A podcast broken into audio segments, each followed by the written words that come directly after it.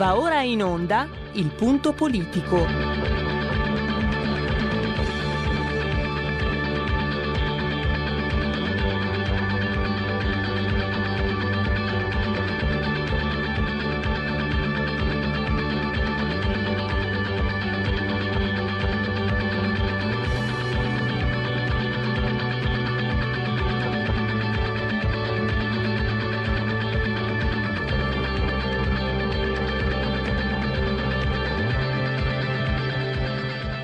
Ma se non state attenti, i media vi faranno odiare le persone oppresse e amare quelle che opprimono. Malcolm X. C'è una radio, Radio Padania, che io capita qualche volta di ascoltarla ed è veramente una paura ascoltarla, una, c'è una rabbia, una, un odio che è totale e non si può nemmeno pensare a fare spallucce, pensare che questo odio, siccome è irrazionale, occorre in qualche modo dimenticarlo. Occorre in qualche modo farlo rientrare nel dibattito politico. E poi sguatteri del padrone un cazzo. Sguatteri del padrone un beneamato cazzo. Vi invito però ad ascoltare ogni giorno per 5 minuti Radio Padania Libera. E come non parlare di Mario Draghi, anzi, anzi, facciamo partire e poi magari la scaletta, ma facciamo subito partire questa nuova rubrica. Dite la vostra che io penso la mia, il telefono, la tua voce. Oggi anche tu grillino per un giorno. Mi rendo conto che è un po' scimmiotto il Marcello Pinti, ma diciamo che eh, chiaramente eh, questi, questi quesiti non sono le domande del rischio tutto, sono uno spunto, uno spunto per sentire la vostra voce, la vostra opinione, i vostri pareri su quanto sta accadendo, un momento molto particolare. A parte che l'Italia sembra composta, la storia politica, da un susseguirsi senza soluzione di continuità di momenti particolari, però questo sicuramente, eh, diciamo, mi permetto di dirlo in base alla mia, alla mia mm, discreta esperienza, è un momento che non ha tanti precedenti e quindi domani lo sapete alle 13 eh, per eh, gli iscritti al Movimento 5 Stelle si apre la piattaforma eh, Rousseau al voto su Draghi. Sì, ve l'avevo già detto, circolava nei giorni scorsi. Gramellini l'ha riportato con tre giorni di ritardo, io ve l'avevo raccontata la scorsa settimana. Eh, su Rousseau eh, cosa pensi di Draghi? Eh, la risposta per il 70% esistono. Ma questa è una battuta che magari può anche mancare di rispetto, ma è scherzosa. Quindi io direi di far partire la, eh, la sigla di questa nuova rubrica e poi magari aspettando i vostri interventi, naturalmente via libera dalla regia per interrompere la mia voce ogni qualvolta ci sia qualcuno che si mette in contatto. Non uso il WhatsApp, lo sapete, sono da remoto, ma anche fossi lì fisicamente non ne faccio uso, ma il telefono, sì, il telefono. La tua voce, come recitava un leggendario spot degli anni 70. Sigla. Dite la vostra, che io penso la mia. Il telefono, la tua voce, allo 02 6620 3529.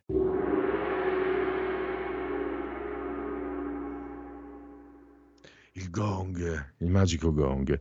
Allora, eh, intanto vi espongo quello che è la scaletta del punto politico odierno, RPL, la vostra voce, la vostra radio, buona RPL, che porta cent'anni, meditate gente, meditate. Ah, innanzitutto, prima di entrare su Draghi, ehm, parleremo di un argomento che eh, è finito molto a margine delle cronache dei giornali, aveva insistito, mi ricordo, la verità, Francesco Borgonovo. Vi ricordate, anzi facciamo così, io ho detto i grillini per un giorno, se volete dire anche la vostra su quel, sull'argomento che, a, che andrà a, pre, a, presentarvi Alberto Ribolla nel qui Parlamento tra poco più di mezz'ora, alle 15.15, le cooperative avevano ricevuto anche riconoscimenti con parlamentari del PD, siamo a Bergamo. Ecco, ehm, Proseguono le indagini, risultano 35 indagati, tre hanno già patteggiato e risulta che ehm, il reato contestato sia quello di truffa aggravata con indebito profitto sui 35 euro erogati dallo Stato, cioè da noi, come ho scritto qui nella presentazione, della, nella scaletta della trasmissione, per ogni singolo migrante. Vi ricordo che con Matteo Salvini era sceso 22,18, praticamente quasi la metà, con eh, la ministra uscente, anche lì le domande, cioè le, le risposte, i quesiti restano anche quelli scorsi, degli scorsi giorni, chi vorreste, chi non vorreste nel governo, nel nascituro, nascendo governo Draghi, lei li ha riportati eh, a 35. Le, l'ex, speriamo resti tale, ministra dell'interno. Con Alberto Ribolla, parlamentare aerobico, ma anche voce storica per anni, proprio di questa emittente di RPL, quando ancora si chiamava Radio Padania. E Ribolla parla proprio di caporetto per le sanatorie e i porti aperti voluti dall'ultimo uh, governo. Con Francesco Borgonovo, invece, nello speciale terza pagina, eh, lo dico io, non l'ha scritto lui, eh, commissione Segre, se ci sei batti un colpo, perché gli haters si sono addirittura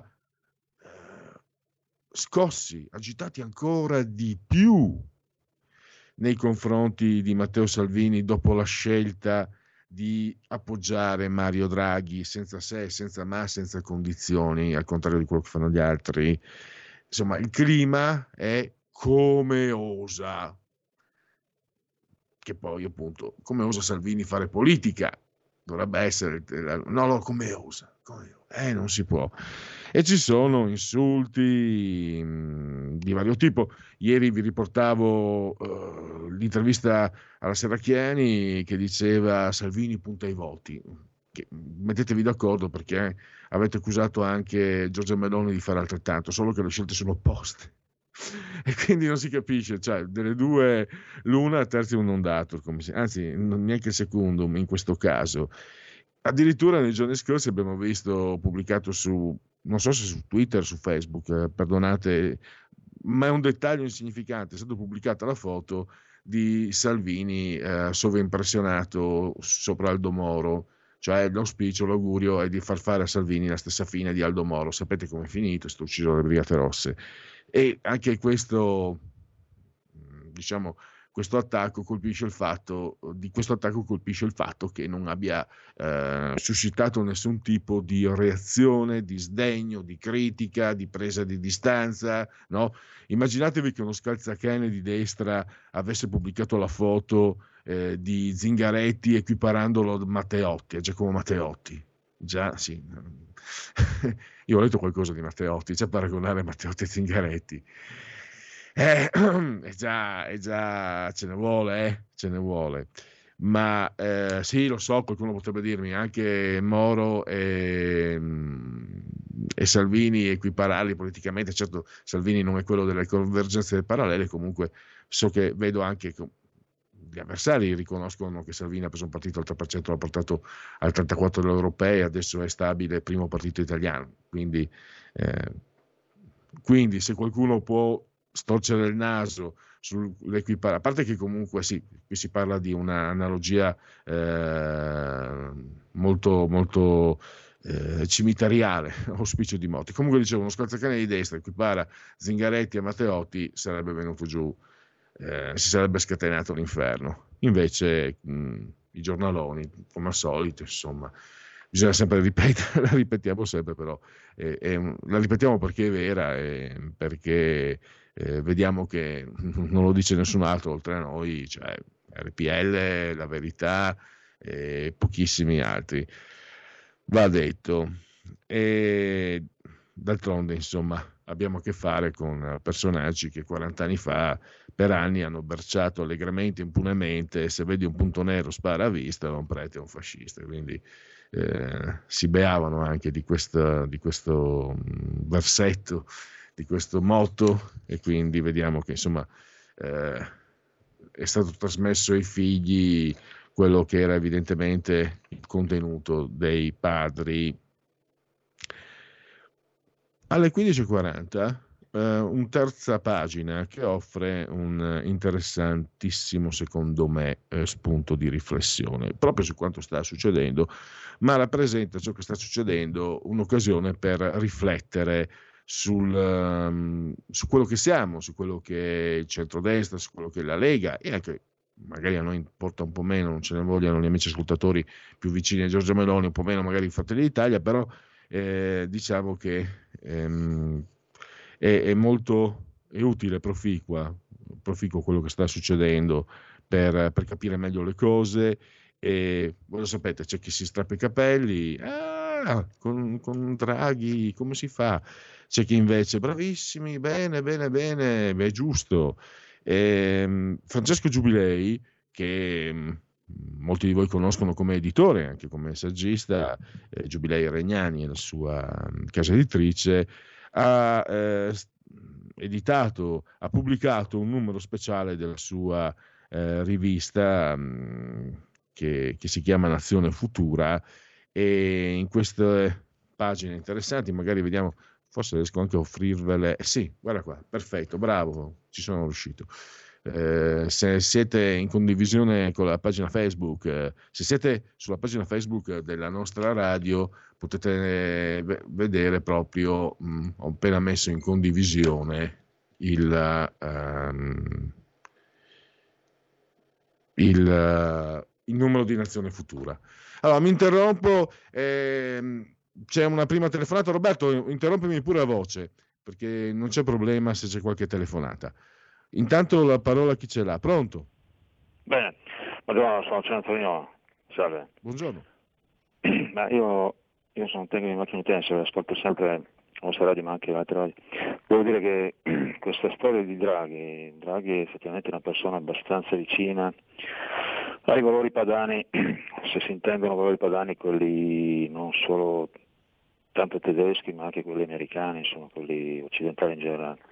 Secondo me il pericolo maggiore che noi corriamo come padani è quello che verremo poi schiacciati da una parte tra Berlino e Pechino. Cioè non dico che questi vogliono, questi Roberto, Roma, Tokyo, Berlino, quello lì, però senza avere un collegamento, noi esportiamo anche vini in America, quindi non solo in Germania, senza avere un collegamento con i nostri colleghi assoluti americani, secondo me la Padania rischia di essere stritolata, quindi bisogna sempre tenere gli occhi aperti, pur condividendo i valori di Draghi, che comunque sono, non sono quelli di un Borbone, ecco, questa è la mia opinione, e sono profondamente convinto come fordista.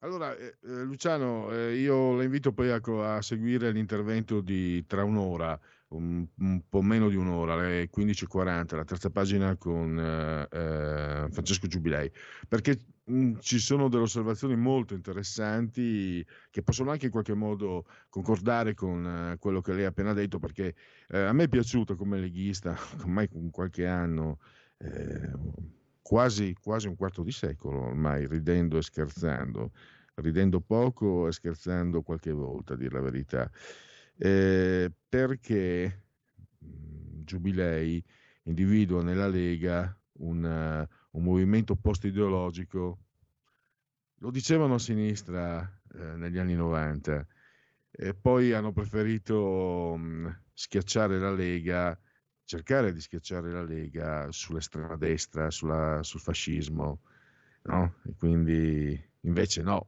resta un movimento post-ideologico.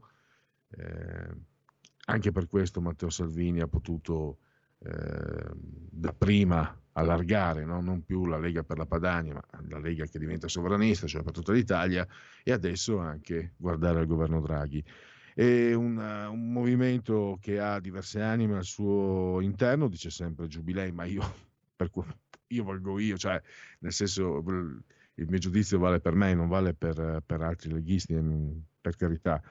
E lui dice l'anima identitaria, l'anima sovranista, l'anima liberale e l'anima antisistema. Eh, un movimento va da sé che governa le due regioni più ricche d'Italia, Lombardia e Veneto, eh, nonché altre eh, 12 regioni, quindi, eh, quindi, quindi, è il primo partito italiano e spiega Giubilei come, eh, secondo lui, non approva o disapprova, analizza ehm, Francesco Giubilei. E lui appunto osserva come eh, si stesse tentando a più riprese, non da oggi, non da ieri, ma da sempre, di escludere il primo partito, in, in una, comunque in una situazione eh, di, di crisi creata da se stessi, si stava cercando di escludere, di far finta di nulla e escludere quello che, piace o dispiace, poi magari vi leggo anche qualche sondaggio che ho qui pronto, quello che piace o dispiace è il primo partito italiano. Quindi la mossa di Salvini spezza l'accerchiamento. Inoltre, entrare, diciamo, appoggiare una figura come quella di Mario Draghi, sempre secondo Giubilei, con, diciamo, eh, comporta anche la possibilità di spezzare finalmente quel cordone sanitario che è stato steso intorno alla Lega a livello europeo, sovranisti, marci, eccetera, eccetera. Aggiungo di mio la riflessione che, non so voi cosa ne pensate, se volete intervenire, dicevo, siamo sempre in, in uh, clima di rubrica, dite la vostra che io penso la mia, il telefono la tua voce. Io personalmente, ma non da oggi, da alcuni mesi, quando anche con il dottor Lituri della Verità e altri abbiamo, lui analizzato, io ho portato il suo contributo, no? in chiave anche critica, il Recovery Fund, eh, però va da sé, ma anche con, con, altri in chiave meno critica, ma insomma Marino Longoni, cioè gli addetti ai lavori, esponenti del, dell'economia, quali, con i quali abbiamo, anzi che al microfono di RPL hanno portato la loro analisi sulla questione del recovery fund. E ascoltando loro, io ho maturato nei mesi scorsi eh, una, una conclusione che penso sia anche banale tutto sommato, ma che va eh, secondo me anche eh, portata, fatta emergere, cioè eh, Ursula von der Leyen non è Juncker, sono, eh, c'è un'Europa, non conviene a nessuno ammetterlo, perché per i sovranisti ammettere, allora, posto che una mia opinione, quindi mm, magari è sbagliata completamente, poniamo che sia corretta, se è corretta per i sovranisti vorrebbe dire comunque rimangiarsi più di qualche posizione. No? La Bruxelles non diventa, quante volte io per primo qua e poi con voi, con gli ospiti, l'Europa, l'Europa matrigna, l'Europa qua, l'Europa insomma, che non è che adesso diventi l'Europa eh, fatata, magica, e mistica e meravigliosa, no, nella maniera più assoluta, però sicuramente c'è un cambiamento e quindi credo che un sovranista costi ammetterlo,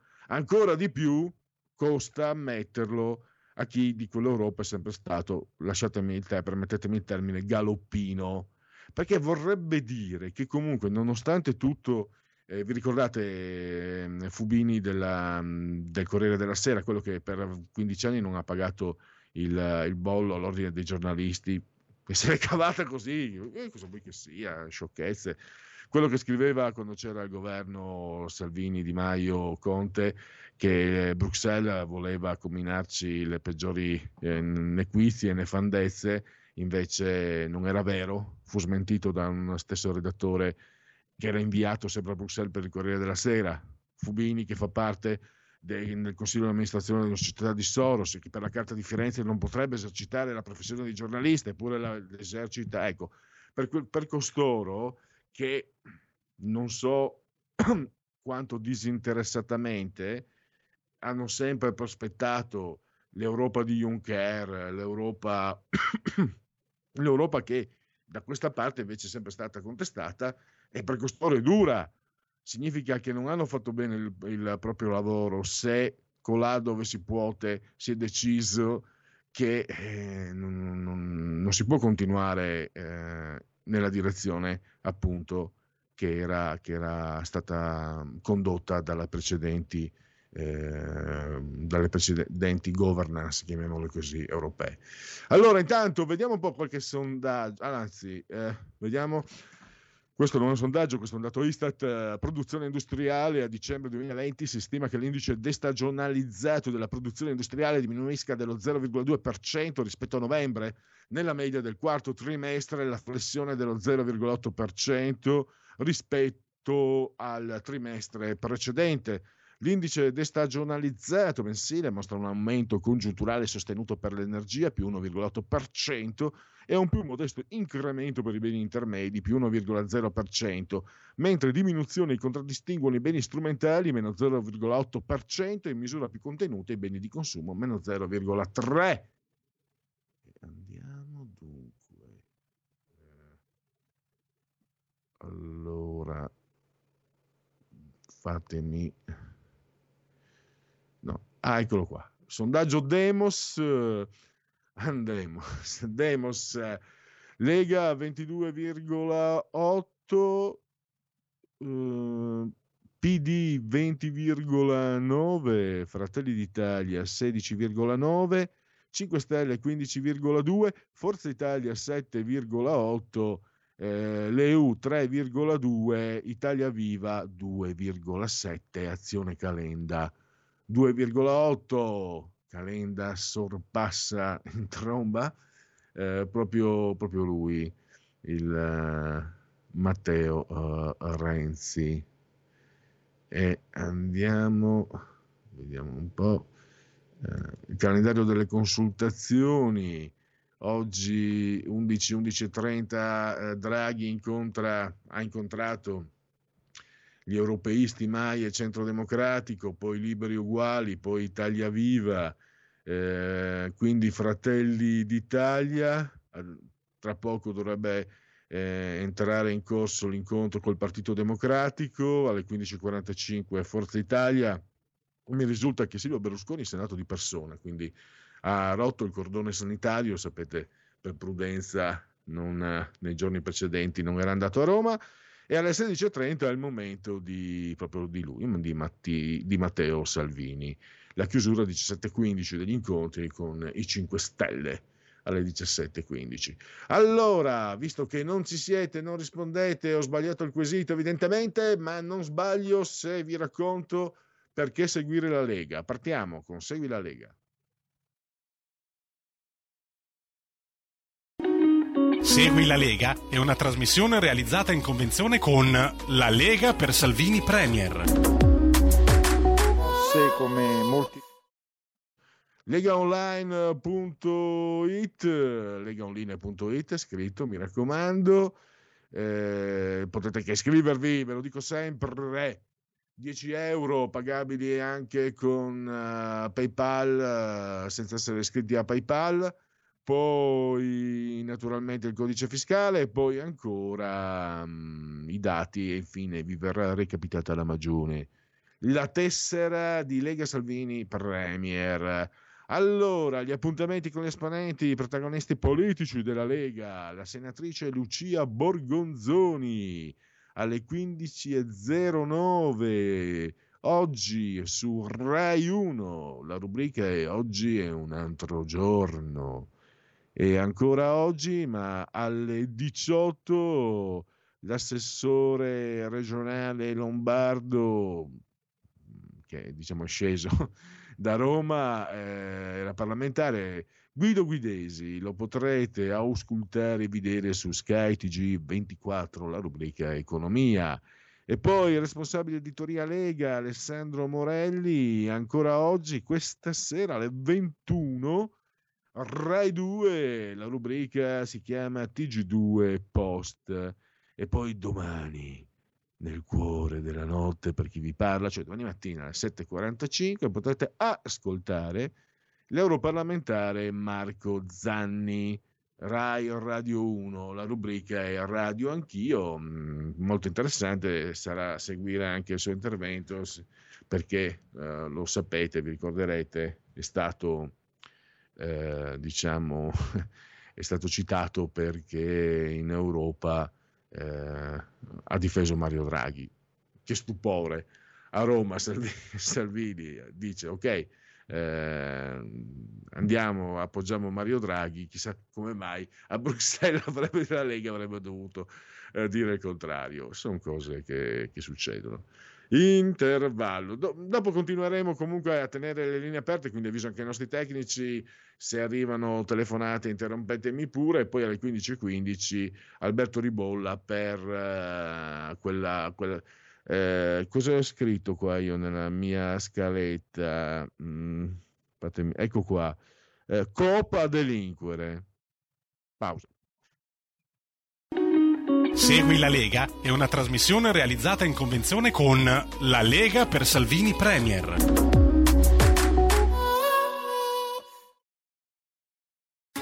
Il futuro appartiene a chi fa squadra. Le radio italiane si uniscono per giocare la partita da protagoniste. Nasce l'app Radio Player Italia. 140 stazioni in una sola rete. Scegli la tua preferita e ascolta il suono perfetto del digitale. Gratis, senza registrazione. Senza interruzioni. Compatibile con tutti i device. Le notizie, la compagnia. La musica scelta da chi la ama, la conosce e la vive. Scarica Radio Player Italia. Il futuro batte con la radio nel cuore.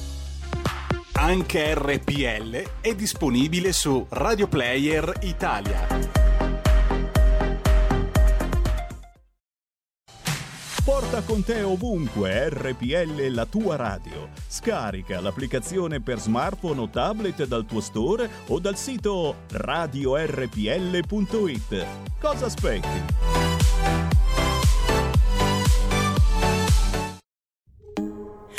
Losing my self control. Yeah, you're starting to trickle back in. But I don't wanna fall down the rabbit hole. Cross my heart, I won't do it again. I tell myself, tell myself, tell myself, draw the line. Not do I do, but once in a while I trip up and I cross the line.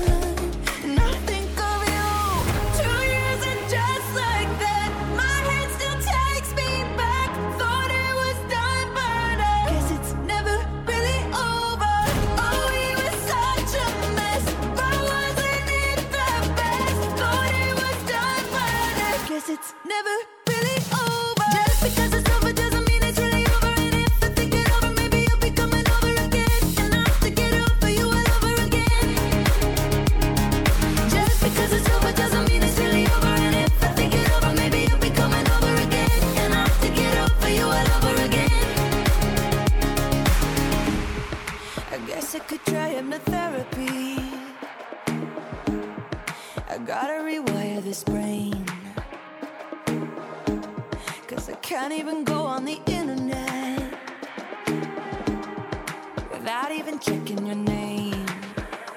I tell myself, tell myself, tell myself, draw the line. Now do I do, but once in a while I trip up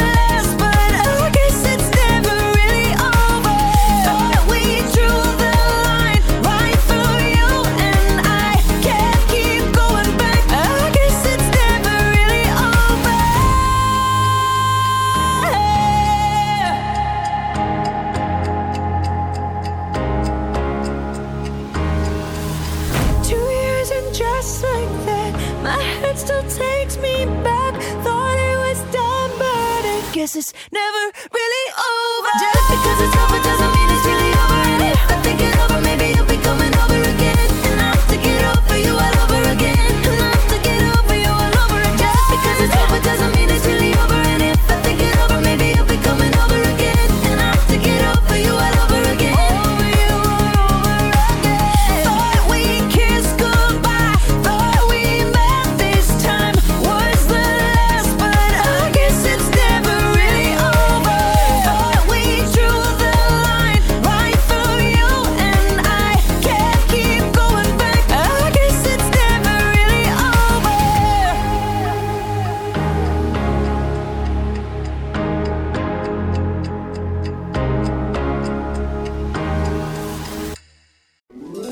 Stai ascoltando RPL. la tua voce libera, senza filtri né censura. La tua radio.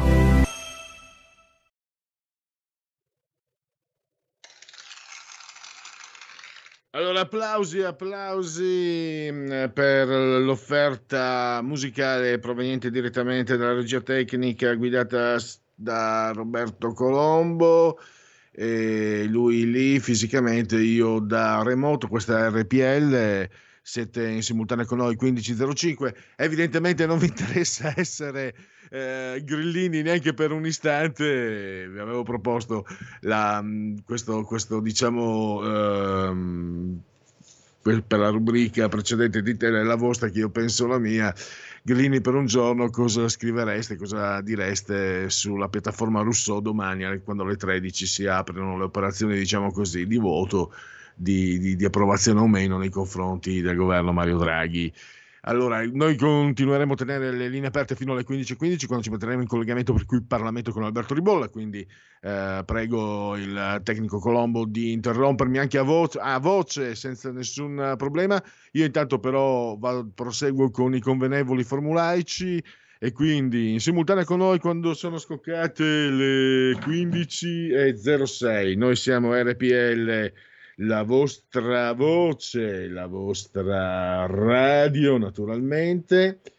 Eh, Roberto Colombo assiso sulla tolla di comando in regia tecnica, insieme siamo sospesi a 266 metri sopra il livello del mare. Le temperature raccontano 23 gradi centigradi sopra lo zero e la temperatura interna 11,2 eh, quella esterna è sempre in gradi centigradi sopra lo zero. Attenzione che dicono però che da domani le temperature si abbassano di 10 gradi. Quindi eh, godetevi questi tepori pre-primaverili, ma sono molto pre-pre-pre-pre-primaverili. Così almeno dicono i meteorologi. 75% l'umidità. Pensate che la pressione è addirittura 999 999.2 millibar. Il eh, tutto nel ehm, ve lo dico subito nel- in un giorno di piovoso, precisamente il vigesimo primo, un vigesimo giorno di piovoso, mese del calendario repubblicano, 325 giorni alla fine. Secondo i gregoriani, per tutti invece un martedì, martis 9 di febbraio, anno domini 2021-2021. Non so perché c'è qualcuno che dice, mm, mm, ho letto, mi è capitato di, di- di scorgere sui giornali online, non dite 2021. Eh, mamma mia, che pignuoli frequentano l'etere e i lettori dei giornali. Invece gli ascoltatori che abbiamo noi eh, meritano un abbraccio forte, forte, forte, forte, forte, forte a partire dalla signora Clotilde e dalla signora Carmela. Loro ci seguono, ci ascoltano dalla TV, il canale, lo sapete, i numeri magici sono il 7, il 4, lo 0, in questo rigoroso ordine, 740, 740, 740. Naturalmente anche le applicazioni meravigliose che di che vi permettono di seguirci, iOS e Android, Android chiedo scusa, e le applicazioni per seguirci con eh, l'iPhone, con lo smartphone, con la smart TV e anche con Alexa. Accendi RPL Radio. Passaparola ve ne saremo riconoscenti. E poi, come sempre numerosi, lo sappiamo, eh, anche coloro che ci seguono attraverso, tramite e cullati soprattutto dal eh, algido suono digitale della radio DAB e poi i tradizionalisti potremmo dire, cioè coloro che ci seguono attraverso internet.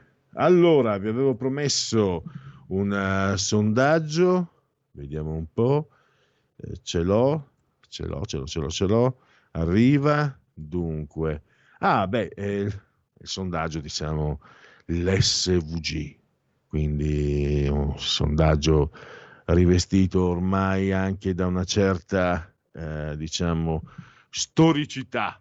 I primi, i primi sondaggi eh, che mh, comparirono, soprattutto poi sul fronte della politica, mi ricordo 40 anni fa, anche di più, erano proprio quelli SVG.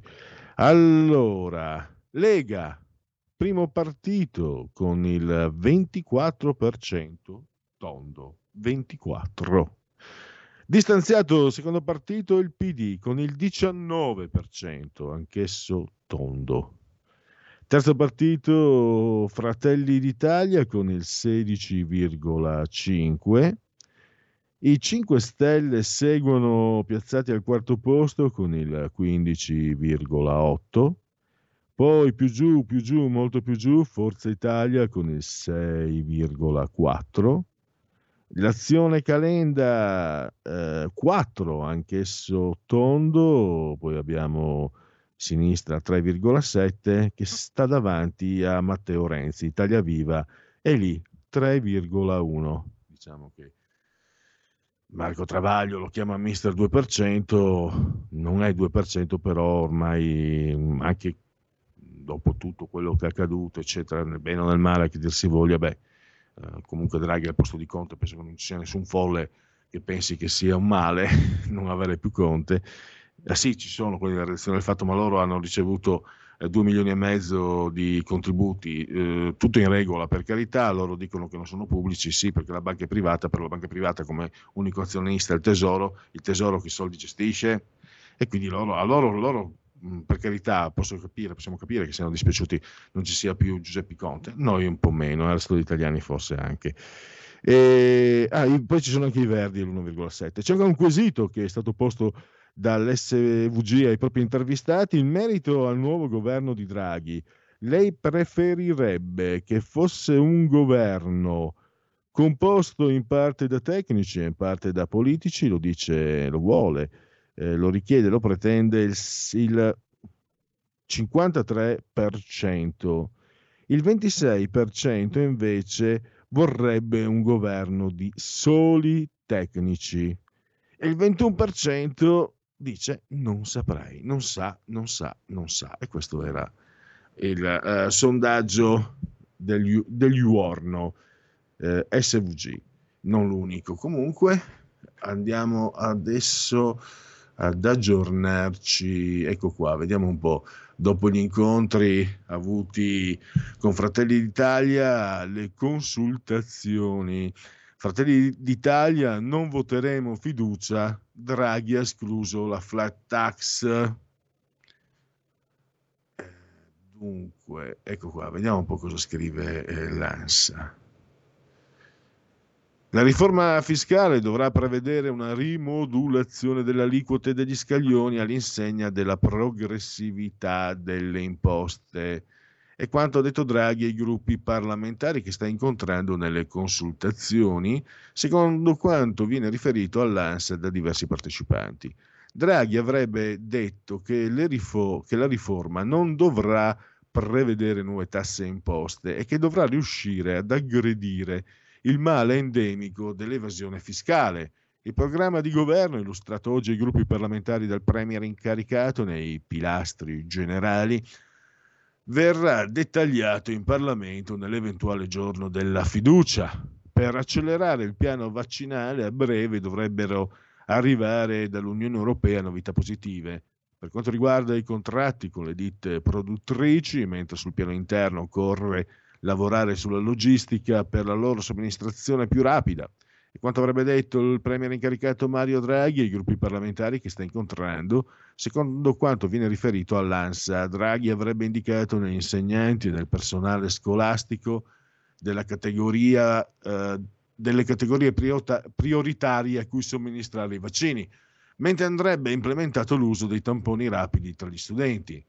Il primo gruppo incontrato oggi è stato Europeisti, Mai e Centro Democratico del Senato, la cui delegazione era composta da Riccardo Antonio Merlo, Andrea Causini e Gregorio De Falco. Poi è stata la, ai, la, la triste fine dei, dei, responsabili. Poi è stata la volta del Liberi Uguali, vediamo, e poi Giorgia Meloni. Silvio Berlusconi intanto è arrivato a Roma. Sono sicuro che Draghi uscirà, userà la sua straordinaria esperienza e la sua forte leadership, questo lo dice, al, lo dice Paolo Gentiloni, poi il segretario generale della UIL Pierpaolo Bombardieri Domani incontreremo Draghi alle 12.45. È stato un incontro basato sui contenuti, lo dice Giorgia Meloni di Fratelli d'Italia. Ci limitiamo a un confronto franco su questo. Non mi aspettavo che Draghi potesse leggere le nostre propo- eh, proposte ieri notte, ma la nostra posizione è immutata. Non voteremo la fiducia, ma faremo opposizione responsabile, patriottica, così la leader di Fratelli d'Italia, Giorgia Meloni. Eh, Italia Viva, con Matteo Renzi abbiamo espresso il totale sostegno, questo eh, si sapeva. Ehm, ma questo è un po' un riassunto. Direi che possiamo partire. Credo che avremo, se non l'abbiamo già, l'altro c'è anche la notizia di, dell'addio a Franco Marini, è scomparso l'ex presidente del Senato, vi ricordate alcuni anni fa, sembrava quasi in lizza per diventare presidente della Repubblica, visto quello che è successo è andata male che non sia diventato lui, ma altri. Questa è una mia eh, personalissima opinione. Allora, qui Parlamento dovremmo avere Alberto Ribolla in linea. Qui Parlamento. Allora, eh, io se, se, c'è, se lo abbiamo in linea, saluto e ringrazio sì. Alberto Ribolla, parlamentare leghista. Eh, se ci sei, benvenuto Alberto. Buongiorno Pierluigi e buongiorno a tutti gli ascoltatori di RPL. Allora, ehm, è anche come sempre un po' un ritorno a casa, vi ricordate per anni Alberto è stata una delle voci di RPL. Alberto, allora, gli aggiornamenti, io mi sono permesso, scrivendo la scaletta della trasmissione, copa delinquere, per carità ho esagerato quello che vuoi, però queste indagini eh, che ormai hanno un certo periodo di tempo stanno proseguendo, 35 indagati per, per, per il reato di truffa aggravata, tre hanno già patteggiato. Stiamo parlando di Bergamo, stiamo parlando della gestione dei migranti. Una, un capitolo molto sporco che non vediamo, diciamo, riprendere dalla grande stampa come forse dovrebbe essere a mio avviso. Prego Alberto. Sì, sì, esatto, non è ripresa la grande stampa, però paradossalmente i nostri giornali locali, compreso eh, l'Eco di Bergamo, hanno dato un buon risalto a queste notizie eh, che, come hai detto giustamente tu, riguardano la gestione delle cooperative per l'accoglienza degli immigrati.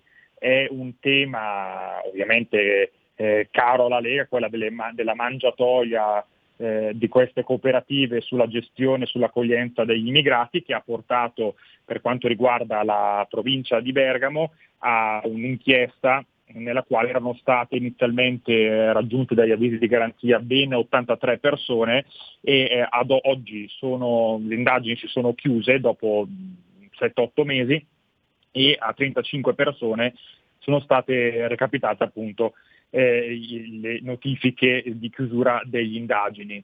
Eh, la Lega da sempre, eh, in particolar modo in provincia di Bergamo, ma eh, in generale, eh, battaglia sulla questione della mangiatoia dei famosi 35 euro per ogni immigrato e in effetti eh, dal, dalle indagini che ci sono state purtroppo, e dico purtroppo, abbiamo avuto ragione, nel senso che eh, di questi 35 euro che venivano erogati alle varie cooperative per l'accoglienza eh, di persone che eh, per la maggior parte dei casi, come sappiamo, non avrebbero neanche diritto a rimanere nel nostro paese, ma venivano accolte eh, da, da, queste eh, cooperative spesso legate anche alla curia eh, di Bergamo, proprio per insomma, eh, intascare i famosi 35 euro e eh, le, le, indagini hanno proprio insomma, contestato a queste 35 persone eh, la truffa aggravata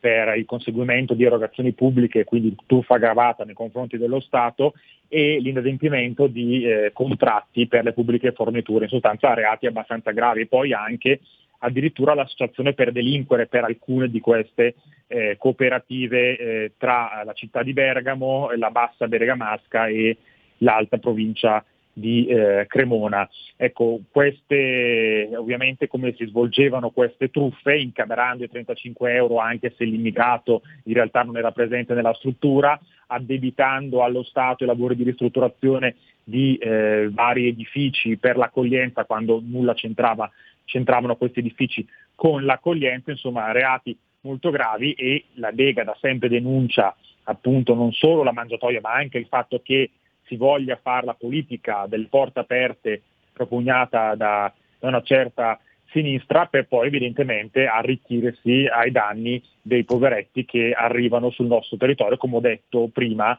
eh, per la maggior parte non hanno alcun diritto di poter restare in Italia e in Europa perché a tutti gli effetti clandestini. Ecco, eh, fino all'anno scorso c'era una rubrica eh, in questa trasmissione Mai più senza città multiculturale, ci occupavamo di immigrati. Io mi ricordo che anni fa, un po' di anni fa, provocatoriamente, ma non troppo, dissi, facciamo così, i 35 euro diamoli direttamente all'immigrato, presunto profugo, probabilissimo clandestino per l'80% dei casi, perché avevo detto, scommetto che se così facessimo vedrete che improvvisamente caleranno quei soldi lì, non ne daranno più 35 ma molti, molti, molti di meno. Certo. Quello che è successo a Bergamo dimostra che la mia era una provocazione ma con un fondo di, di autenticità, di verità. No, no, ma è assolutamente realtà quindi, ed è stato adesso anche sostanzialmente dimostrato il fatto che eh, con questi soldi certe cooperative si arricchivano e non poco, ovviamente con tutte le conseguenze sociali eh, sulla popolazione, sui cittadini eh, di Bergamo, della provincia di Bergamo, ma in generale di tutta, di tutta Italia. Ricordiamo che tra l'altro questi fondi 35 euro a persona negli anni eh, scorsi hanno raggiunto per, il, per l'Italia intera oltre 4 miliardi di euro, 4 miliardi di euro, quindi sono, non sono pochi. La Lega, grazie a Matteo Salvini, quando era ministro, ha ridotto sensibilmente questi fondi per le cooperative e eh, eh, come, come da un momento all'altro, come giustamente dicevi tu prima, non c'era più il business dell'accoglienza perché eh, non era più così fruttuoso eh, accogliere eh, gli immigrati. Allora qui non era accoglienza per accogliere le persone che avevano comunque necessità, dei bisogni, ma era accoglienza per eh, fare un business, tanto che alcune di queste cooperative, abbiamo anche studiato i bilanci, si arricchivano in maniera considerevole con utili stratosferici e impiegando anche eh, tantissime eh, persone. Eh, I bilanci di queste cooperative davvero sono esplosi negli anni del boom appunto eh, degli immigrati, in particolar modo 2007 e eh, 2008, eh, 2017 e 2018. Tra l'altro, e aggiungo e poi, e poi termino, eh, sostanzialmente anche eh, la politica del PD, del sindaco Gori di Bergamo, eh, che diceva è necessario sostituire eh, gli italiani eh, facendo venire sul nostro territorio, eh, servono oltre 8 milioni di immigrati per colmare sostanzialmente il gap eh, generazionale e questa è una cosa eh, prima di tutto gravissima. Secondo, secondariamente eh, assolutamente eh, inopportuna e terzo eh, si è verificato che l'accoglienza di queste persone è in realtà non un'accoglienza a, diciamo, senza fini di lucro, ma invece era un'accoglienza proprio per andare a mh, foraggiare queste cooperative. La, diciamo, il pensiero di Gori fortunatamente non è il pensiero della maggior parte eh, della gente, nessuno qui vuole sostituire eh, appunto gli italiani e anzi la politica della Lega è quella di usare i fondi, ricordo prima 4 miliardi di euro eh, che vengono utilizzati o che venivano utilizzati per eh, l'accoglienza Invece, eh, secondo la Lega, secondo noi, è più opportuno usare quei soldi per aiutare le famiglie italiane, per dare delle certezze, per dare un futuro al nostro paese con figli di famiglie italiane, quindi per aiutare appunto le famiglie a, a poter generare, a poter dare un futuro ai propri figli in una situazione ancora più oggi di eh, difficoltà economica. Tra l'altro, mm, sì, mm, qualsiasi demografo smentisce le, le parolacce di, di Gori. Eh, scusa se ritorno, no? tu sei anche lavorato in economia, quindi adesso ti faccio diventare, ti faccio rizzare i capelli in testa. Ma stavo pensando, se dessimo 35 euro veramente a ogni singolo individuo, avremmo queste persone che guadagnerebbero, si fa per dire, non sarebbe un guadagno, ma avrebbero in tasca 1050 euro, cioè avremmo persone certo. che, pag- che affittano appartamenti, che comprano mobili, che magari adesso lasciamo stare purtroppo il Covid, è un altro, ma in una situazione di normalità avremmo certo. uh, persone che quei 35 euro quotidiani in qualche modo probabilmente li reinserirebbero nel, nel mercato. Nell'economia. E, Sì, sì, esatto, invece così nell'economia. ci mettono le mani solo quei soli- i pochi, pochi soliti noti. Sì, i, i i pochi soliti noti che tra l'altro eh, la giustizia ha assicurato insomma, eh, proprie- ai propri destini, o quantomeno alcuni hanno già patteggiato, tra l'altro altri eh, comunque saranno rinviati a giudizio e quindi insomma, vedremo eh, come andrà a finire, ma certamente il faro eh, della, della Procura di Bergamo è andato a, a illuminare quelle, che, eh, Lega, quelle cose che la Lega denunciava da anni, in particolar modo nella nostra provincia dove insomma, eh, ci sono stati anche tanti problemi di ordine pubblico oltre che appunto sperpero a questo punto di denaro pubblico. Ah, eh, ci ricordiamo anche il prete che aiutava i poveri, massacrato proprio da uno di questi presunti clan- migranti clandestini. Tra l'altro, eh, tu anche un po' di mesi fa, lo scorso anno, ehm, poi non so come sia andata a finire, l'ho- ho trovato anche eh, l'ultima notizia, era, risaliva a giugno dello scorso anno, tu avevi chiesto che venisse tolta la benemerenza civica alla cooperativa Rua che era coinvolta, cioè aveva addirittura, avevano addirittura avuto beneveren- benemerenze civiche dal Sì, comune sì, aerobico, dal da comune. Gori.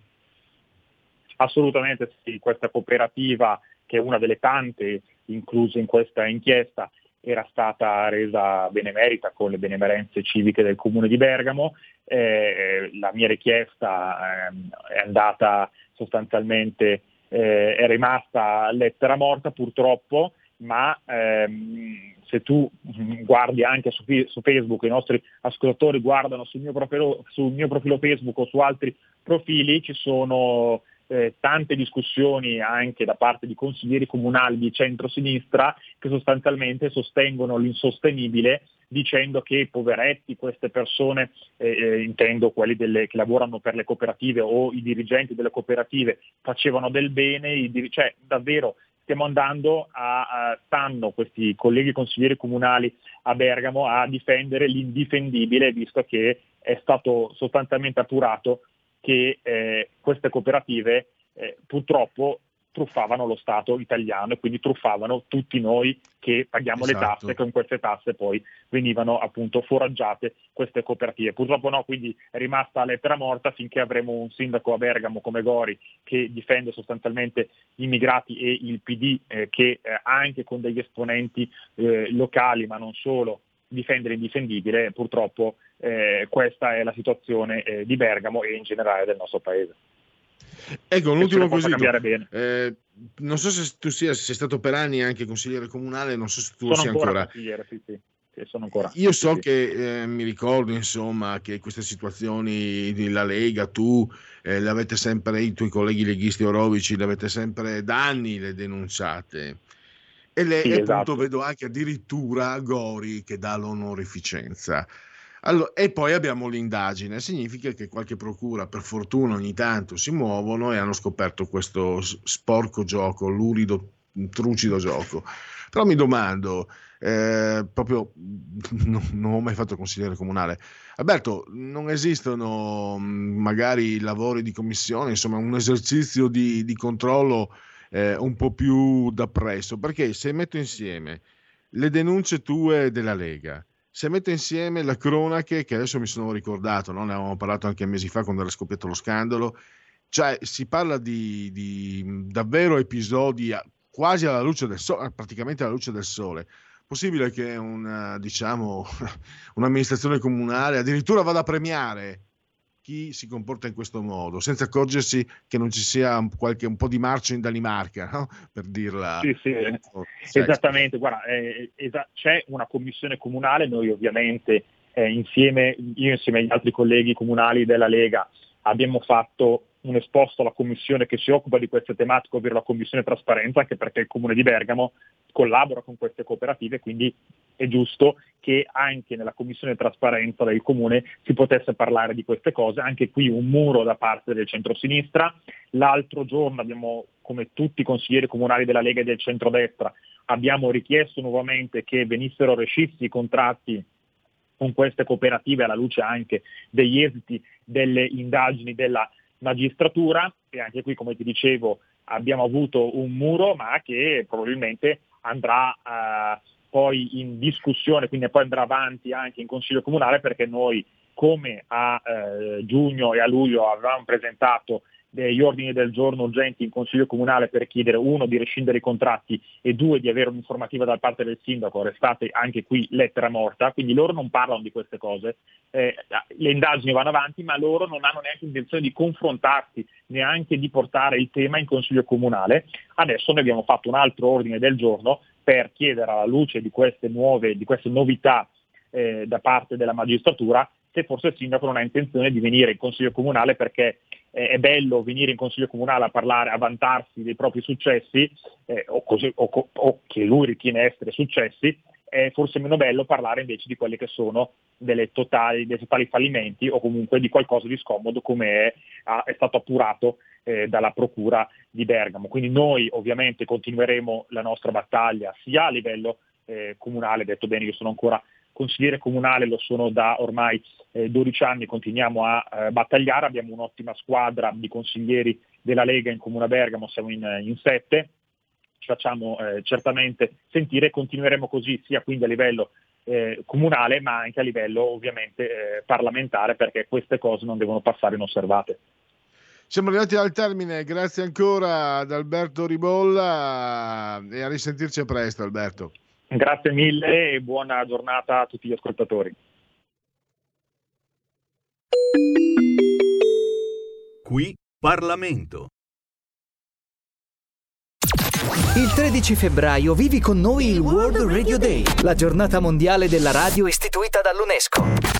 Radio nazionali, locali, web ed universitarie, unite per celebrare la radio e il modo in cui riesce a connettere le persone ogni giorno. Sabato 13 febbraio dalle 10 alle 18 vai su worldradioday.it e segui l'evento online. worldradioday.it Per chi ama la radio. Stai ascoltando RPL. la tua voce libera, senza filtri né censura. La tua radio.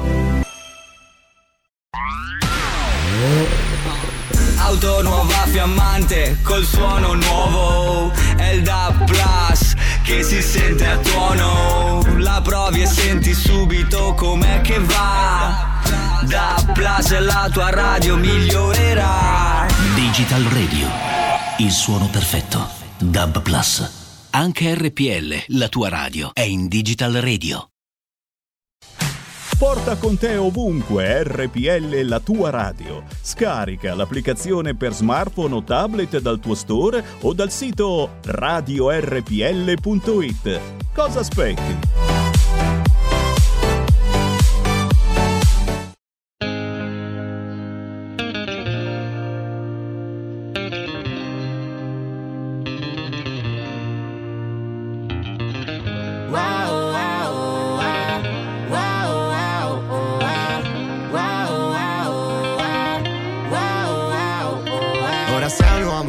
Lavoro, la casa e corri Di solito salti passi, ti scaldi per poco Poco, poli opposti. In una casa sull'albero come fogli vuoti Ci riempivamo l'un l'altro, lo chiami amore Sebbene con i tuoi occhi stai meglio dentro un ricordo Una piccola principessa che ama l'orla in silenzio. Pensami tra vent'anni o telefona come Dalla Ci lascerò le dita nel pianoforte che a casa. Ti cazzeresti con le mosche Se dormi male il giorno dopo casa una trincea Il mio disco come Wellebeck vittima di se stesso Un errore volere essere come volete che sia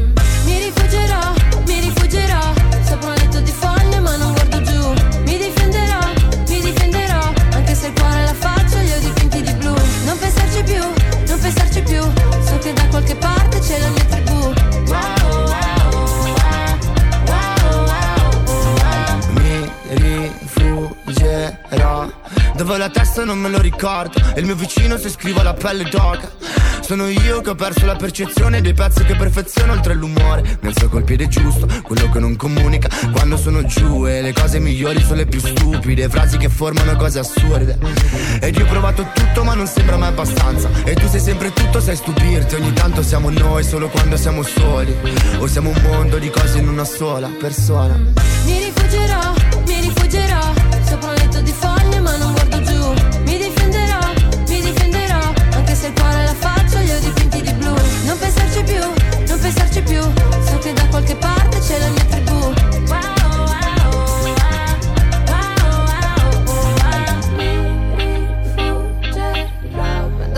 dove ancora non lo so. Wow.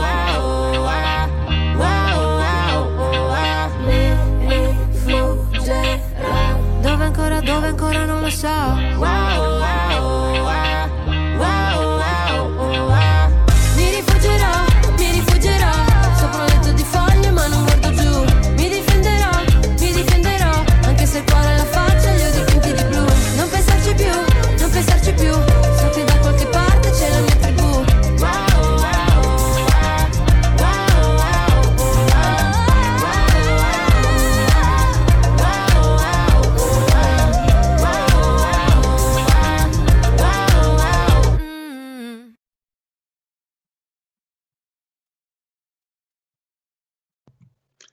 In onda, inondiamoci. Naturalmente un applauso per la proposta musicale che arriva dal, da Roberto Colombo, assiso sulla tolla di comando, saldamente in regia tecnica.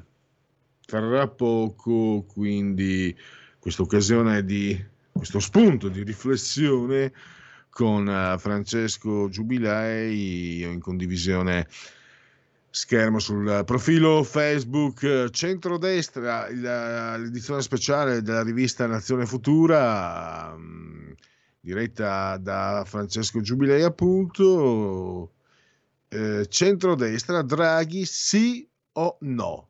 Con l'ex presidente della BCE a Palazzo Chigi cambia l'equilibrio tra i partiti Liberali, sovranisti e conservatori hanno partecipato uniti alle consultazioni, ma ora Lega, Fratelli d'Italia e Forza Italia devono scegliere, scrive appunto la testata di Giubilei. Ne parleremo fra tre minuti quando partirà la sigla del- della terza pagina. Intanto ancora vediamo un po' aggiornamenti, consultazioni le dichiarazioni dei gruppi in diretta, poi alle- ah, qui c'è una citazione storica. Eh, nel 2018 Berlusconi One Man Show. Aggiornamento piano vaccini tra priorità obesi ed oncologici. Mondiale di Cortina non parte, rinviato anche il Super G Donne. Covid, OMS, l'origine animale, secondo i dati raccolti a Wuhan. Regno Unito, stretta sui viaggi, previste multe e anche carcere. Birmania, Nazioni Unite, vertice straordinario venerdì. Recovery, l'Unione Europea, il regolamento forse in vigore dal 18 di febbraio. E vediamo cosa invece ci racconta. Ah, guardatela che deliziosa, che è sempre la più bella del reame anche con la mascherina, guardatela, bellissima. A Maria Elena Boschi, una mia debolezza, Eh, ma io non sono la sua. Boschi, il futuro di Conte non è una priorità, mentre Meloni dice Draghi ha escluso la flat tax e mi dispiace, Berlusconi a Roma. Scuola, però la flat tax era una bandiera della Lega, la Meloni con, che gliene importa, eh, dovrebbe essere la Lega a commentare. Vabbè, ehm, Giallo di Bolzano, ho trovato un corpo nel fiume Adige, sarebbe quello di Peter Neumar, eh, il padre di Benno. Eh, le ipotesi di Draghi in classe fino a fine giugno e nuovo calendario. Pranzi, scusate, i Broncos, ah, sono tornati. Pranzi al ristorante, shopping, viaggio in auto, le regole per evitare contagi in zona gialla. Le, pae- le palestre riaprono, ma scaglioni. Misura anti-Covid in Gran Bretagna stretta sui viaggi, multe e carcere fino a 10 anni per i recidivi. La Mantia, ho chiuso il mio ristorante, troppi 31.000 euro al mese, ora cucino da Morelli, mi ha salvato. Rina Lattes muore due mesi dopo il marito, Nedo Fiano ha raggiunto il suo amore. La, eh, la mamma del eh, parlamentare del P- milanese del PD. Allora, solo una- un flash da Repubblica.it, Draghi ai partiti, no flat tax e priorità ai prof nei vaccini, l'EU apre, no di Meloni, ma saremo utili, Berlusconi alle consultazioni e poi Dagospia eh, Nainggolan è un poco di buono, Walter Sabattini lo dice, quindi polemica calcistica, pandemia da, un- da incubo, Melania Rizzoli in tempo di Covid i sogni elaborano le situazioni difficili ed impegnative che si affrontano da svegli. Terza pagina.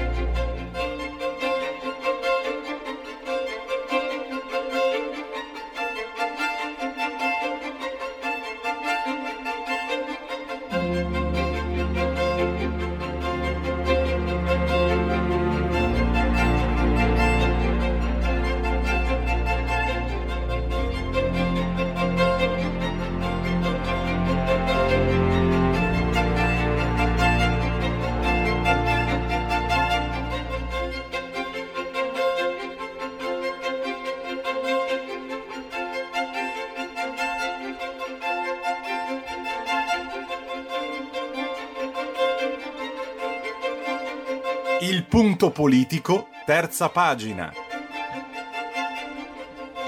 E fatemi prima di tutto introdurre ringraziandolo per la sua mh, consueta disponibilità eh, Francesco Giubilei, editore, saggista, Giubilei Rignani, la sua casa editrice. Eh, bentornato ai nostri microfoni Francesco. Grazie, grazie per l'invito e buon pomeriggio. Allora, partiamo. Io ho detto, eh, mentre eh, presentando insomma no, la, la, trasmissione, ho detto mentre eh, l'apertura e la chiusura di Lega da una parte e Fratelli d'Italia dall'altra nei confronti di Mario Draghi ha suscitato delle reazioni opposte. No? C'è chi ha detto bravissimo Salvini, chi invece ha detto no, ha fatto male e al contrario per la Meloni. Invece ho detto Francesco Giubilei ha colto l'occasione per offrire uno spunto di approfondimento, di riflessione, eh, facendo uscire un numero speciale della sua rivista Nazione Futura, centrodestra, Draghi sì o no, e lei analizza eh, anche le forze politiche e tutto quello che ne consegue. E io parto mh, da una... Eh, da, da, quello che lei ha scritto, la seguo anche sul suo profilo Facebook, eh, Giubilei, e devo dire che io sono circa un, quasi un quarto di secolo che, che, sono in Lega e la sua definizione credo che, almeno per quanto mi riguarda, sia particolarmente eh, coincidente con quella realtà, almeno quello che lei ha scritto è quello che io vedo, cioè Lega, movimento eh, post-ideologico con diverse anime al proprio interno, no? identitaria, sovranista, liberale, antisistema. Io nel mio piccolo, perché anche noi leghisti ci interroghiamo su quello che siamo, da anni dico che la Lega non può essere catalogata politicamente perché è molto...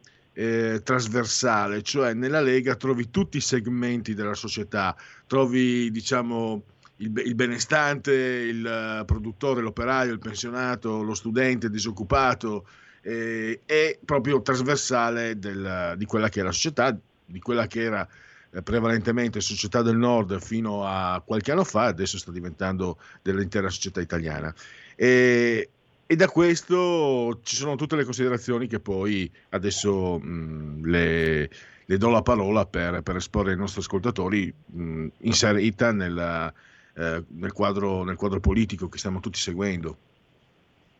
Sì, io credo che sia Matteo Salvini eh, che Giorgia Meloni abbiano preso una decisione giusta rispettivamente per il loro elettorato e per i loro partiti. Partiamo dalla Lega. La Lega è un partito, mm, come giustamente lei diceva e come abbiamo scritto in questi giorni, ma ci è capitato già in tante occasioni di approfondire quelli che sono i riferimenti anche culturali e ideologici di un partito come la Lega, è una forza politica a tutti gli effetti post-ideologica, è una forza politica che al suo interno ha varie anime, ha varie componenti. Io credo che questa sia la forza della Lega, ovvero avere una componente più di matrice identitaria, una componente di matrice sovranista, ma anche una componente di matrice, se vogliamo, liberale classica, ma non certo liberal. E questo coacervo di anime che fanno parte della Lega fanno sì che anche all'interno del partito, anche all'interno di un partito che ad oggi è al 25%, che ha raggiunto percentuali anche superiori al 30%, crei un dibattito e una discussione che è fisiologica in un grande partito che ad oggi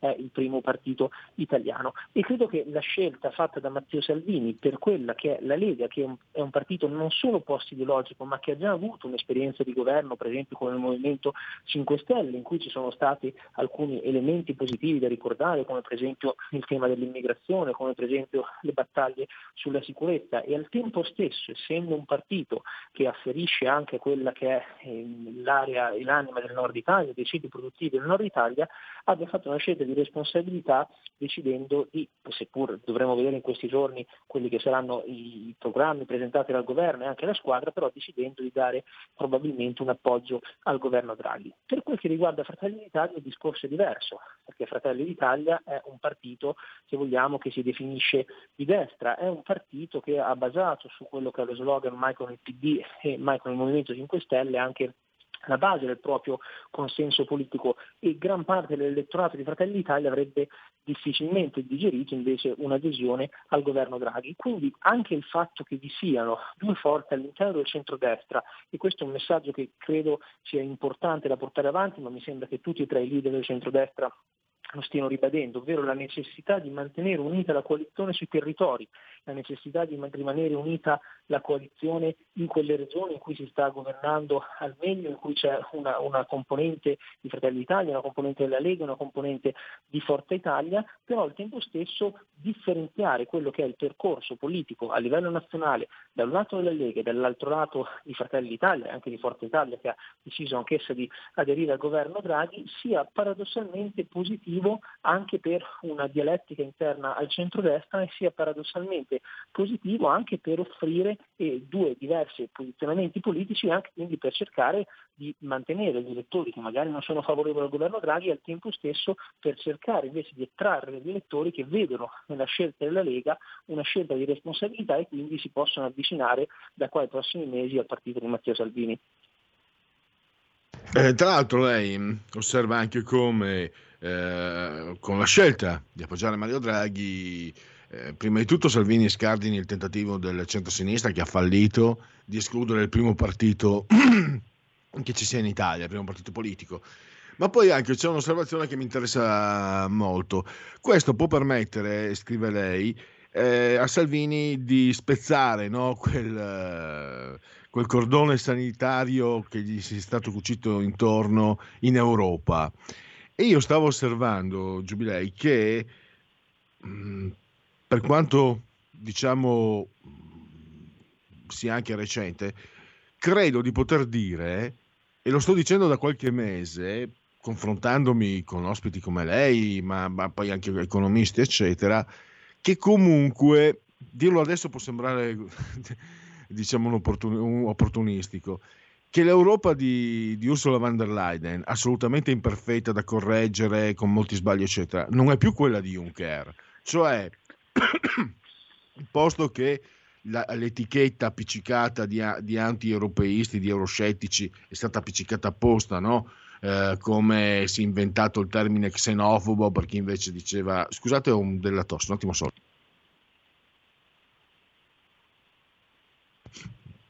perché non si è mai permesso di chiarire una posizione eh, Lega, Fratelli d'Italia ma anche qualcuno di Forza Italia erano critici nei confronti di chi reggeva l'Europa, non del sistema europeo, anche delle strutture e delle istituzioni per come sono costituite, ma soprattutto per come venivano rette. Forse viene da pensare, eh, allacciandomi quello che ha detto lei sul fatto di, di aver spezzato questo cordone sanitario, che in qualche modo le posizioni di Salvini, Meloni, quelle posizioni cosiddette sovraniste, comunque hanno avuto, un po di, hanno avuto qualche effetto, hanno comunque portato l'Europa a esprimersi diversamente, ma anche ad allargare i cordoni della borsa, come si vedrà con il Recovery Fund, anche se non sono tutte rose, sono tutti soldi in prestito, bisogna restituirli con tutto quel che ne consegue. Mentre con Juncker e con Moscovici erano insulti, insulti a, a, ripetizione e anche minacce e anche nessun aiuto, come adesso d'altronde sul fronte, sul fronte immigrazione. Questo mi sembra che possa aprire uno sviluppo, eh, non so quanto probabile o possibile, ma diverso da quanto abbiamo visto adesso tra quelli che vengono definiti sovranisti e diciamo i governanti europei.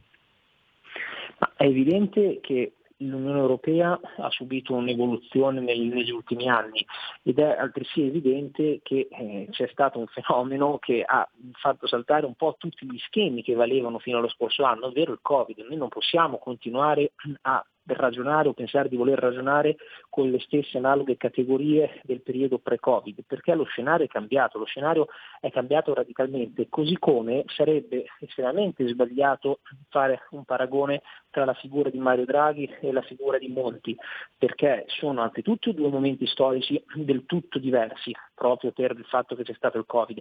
In secondo luogo, sono anch'esse due figure differenti. Se noi leggiamo il discorso, che, l'articolo che ha scritto Draghi nel marzo del 2020 in piena pandemia su Financial Times per spiegare quella che doveva essere a suo giudizio la direzione che doveva prendere l'Europa, Draghi parla quella, della possibilità di adottare del debito, di fare del debito se sia però un debito buono. D'altro canto anche la sua espressione ormai diventata celebre, whatever it takes, spiega un approccio di carattere economico che considera possibile la possibilità di fare del debito in momenti emergenziali, quindi non in momenti ordinari, ma in momenti emergenziali come quello che stiamo vivendo, purché sia un debito che faccia ripartire l'economia. Cioè, la vera sfida per la Lega è cercare di incidere in questo governo per fare in modo che anche le politiche economiche, prevalentemente le politiche economiche del lavoro, perché è il nodo da qua ai prossimi mesi, possano andare in una direzione che sia più favorevole alle piccole e medie imprese, che sia più favorevole alle partite IVA, che sia più favorevole ai commercianti, che sia favorevole ai cittadini. E da questo punto di vista la presenza anche di Forza Italia può fungere da asse all'interno del governo, perché altrimenti il rischio è che se ci fosse stata una maggioranza a trazione PD e Movimento 5 Stelle senza un controbilanciamento, eh, il rischio che da un lato la gestione dei 200 miliardi del recovery fund, ma anche la gestione del, dell'economia eh, ordinaria, delle manovre ordinarie dell'economia fosse sbilanciata verso quella, quella, visione portata avanti completamente sbagliata di cui abbiamo visto le conseguenze anche in questi mesi da parte del governo Conte, quindi il continuare a fare del debito per misure assolutamente inutili di cui l'emblema del cashback credo sia sintomatico, del continuare a gestire le risorse anche da un punto di vista sanitario con i, l'emblema sono questi padiglioni per i vaccini che sono, che sono stati fatti. La presenza della Lega deve essere proprio in funzione di portare avanti quelle che sono le istanze dei ceti produttivi in un momento di forte difficoltà e soprattutto gestire queste risorse che non dimentichiamolo mai sono per la gran parte risorse che ci vengono prestate, che quindi l'Italia dovrà restituire presto o tardi, quindi è, è un prestito seppur a condizioni agevolate, ma gestirle con delle ricadute concrete sull'economia reale, perché noi non possiamo continuare a fare del debito fine a se stesso che poi non incida nell'economia reale. Poi c'è un ultimo punto che vorrei trattare su questo ragionamento, che è il fatto che il rischio del, della non entrata della Lega in un esecutivo del genere è il fatto che il Movimento 5 Stelle e il Partito Democratico si sarebbero intestati la figura di Draghi, perché se non ci fosse stata la Lega, se non ci fosse stata anche in parte Forza Italia, l'operazione era, era molto definita da parte del, del, PD e da parte del Movimento 5 Stelle, cioè cercare di intestarsi il fatto che Draghi andasse al governo, quando in realtà solo pochi giorni fa non ci dobbiamo dimenticare le dichiarazioni del Partito Democratico e le dichiarazioni in particolare del Movimento 5 Stelle, non abbandoneremo mai Conte, non lasceremo mai Conte, bisogna andare, l'unica alternativa è Conte, mai un altro nome, mai un altro governo. Nel momento in cui il Presidente della Repubblica propone e mette sul piatto la figura di Draghi, loro cercano subito di intestarsi questa figura. Ed ecco che entra in gioco in questa fase la Lega, entra in gioco Matteo Salvini per dire no, questa è una figura di carattere tecnico che è stata presentata dal Presidente della Repubblica e ci deve essere una grande maggioranza. E anche il tentativo che è stato fatto in una prima fase che ora fortunatamente sembra mh, essere stata scongiurata da parte del PD e da parte anche dell'estrema sinistra di Leu, di dire no, noi facciamo il governo, ma un governo politico e non con la Lega, sarebbe stata una cosa incredibile perché il Presidente della Repubblica ha espressamente detto che deve essere un governo di larghe intese. Un conto è se la Lega diceva autonomamente no, a me non interessa andare al governo con Draghi motivando le, le motivazioni come ha fatto Fratelli d'Italia, quella è una scelta autonoma, ma un altro conto è se la sinistra impone e dice no, noi metto un veto sulla Lega, questo non è accettabile e fortunatamente mi pare che sia scongiurata questa ipotesi. Ehm, in conclusione, volevo chiederle, Giubilei, in qualche maniera come è destinato? Sembrerebbe inevitabile. È destinato a cambiare un po' il quadro politico.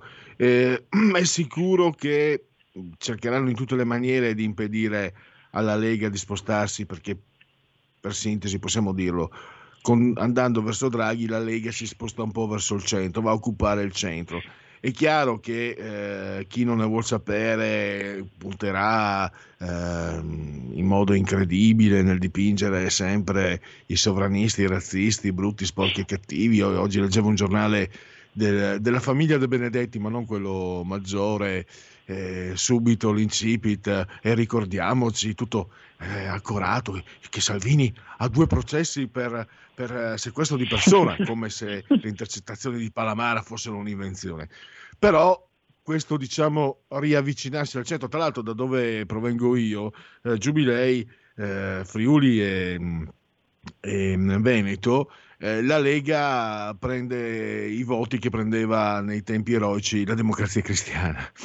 Ecco, un po' scompaginare quegli equilibri che abbiamo visto eh, in questi anni, centrodestra, centrosinistra, eccetera, possiamo pensare a degli equilibri differenti in futuro a livello politico?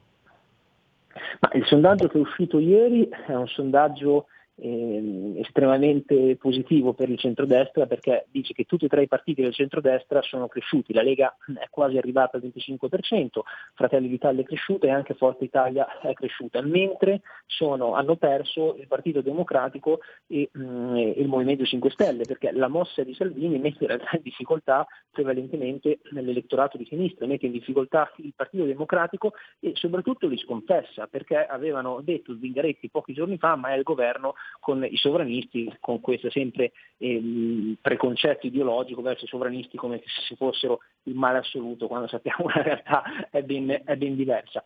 Però è chiaro che questa esperienza di governo potrebbe scompaginare un po' quelli che sono gli schieramenti tradizionali, soprattutto da un punto di vista del, della ipotetica nascita di un grande polo di centro. Non è escluso che quando si andrà a votare, sia nel 2023 data massima e ultima, ma anche se Mario Draghi verrà presentato come eletto come Presidente della Repubblica e a quel punto si potrebbe andare a votare nel 2022, questi sono scenari che vedremo nei prossimi, nei prossimi mesi, in quel caso potrebbe crearsi un grande polo al centro che riunisca un po' le anime di Calenda, una certa componente di Forza Italia e riunisca anche ehm, alcuni, alcuni anime più centriste. Dall'altro lato però se il centrodestra, come auspico, rimarrà unito, si creerà un posizionamento per cui Fratelli d'Italia manterrà il proprio elettorato e probabilmente prenderà qualche elettore, magari no euro, qualche elettore anche fuoriuscito dal Movimento 5 Stelle che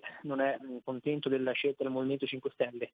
La Lega anch'essa manterrà il proprio elettorato e riuscirà a recuperare quell'elettorato che aveva già votato probabilmente per la Lega alle europee cioè, quando la Lega ha raggiunto sopra il, il 30% e che magari negli ultimi, negli ultimi mesi eh, aveva, almeno secondo i sondaggi, scelto altri partiti politici. Quindi è probabile che con la scelta di Salvini si riesca a recuperare quell'elettorato, cioè un elettorato che in passato votava sì effettivamente anche per forze più centriste, per Forza Italia, ancora prima per la democrazia cristiana, ma al tempo stesso comunque la Lega riesce a mantenere anche quello che è un suo elettorato sovranista proprio perché, come dicevamo precedentemente, è cambiato lo scenario, anche commentatori, anche le linee diciamo, legate a Borghi e Bagnai hanno fatto dei ragionamenti corretti, spiegando le motivazioni per cui comunque anche aderire a un governo Draghi non va a sconfessare quanto detto fino ad oggi sul tema dell'Europa, proprio perché c'è stato in un cambiamento di quella che è la linea dell'Unione Europea, c'è stato poi il coronavirus che ha fatto, che ha fatto, cambiare gli schemi e quindi anche quell'elettorato lì rimarrà legato alla Lega. Secondo me più che il problema legato al, al, ai partiti sovranisti, conservatori, quindi alla Lega e a Fratelli d'Italia, il punto sarà capire che cosa avverrà al centro, cioè il punto è capire se nascerà un nuovo soggetto al centro e se nascerà un nuovo soggetto che poi possa prendere anche in parte l'elettorato di Forza Italia. L'altro tema fondamentale, concludo, è quello della legge elettorale. Cioè, bisognerà capire anche da questo punto di vista con quale legge elettorale si andrà a votare. Cioè, se si farà un proporzionale, è chiaro che il proporzionale viene fatto apposta per cercare di fare in modo che non vinca il centrodestra. Il proporzionale viene fatto apposta per cercare di scompaginare le carte in tavola. Quindi se ci sarà un proporzionale gli schemi cambieranno ulteriormente. Se si manterrà l'attuale legge elettorale che ha alcuni difetti ma anche dei pregi come per esempio i collegi uninominali, in quel caso lì lo scenario sarà diverso e un centrodestra unito potrebbe davvero nel momento in cui si andrà a votare avere la maggioranza del Paese. Bene, allora abbiamo concluso, ringrazio ancora Francesco Giubilei, editore e saggista, grazie ancora e a risentirci presto. Grazie, grazie a lei per l'invito e un saluto a tutti gli ascoltatori. Stai ascoltando RPL. la tua voce libera, senza filtri né censura. La tua radio.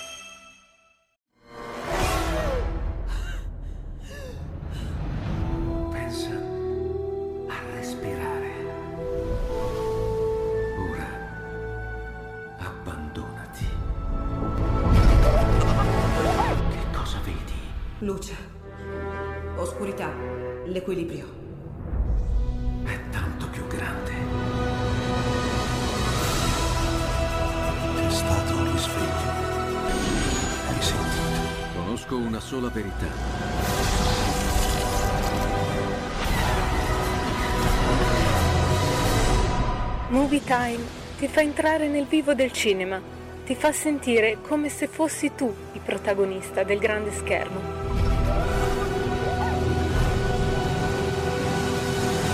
Ogni sabato dalle ore 16.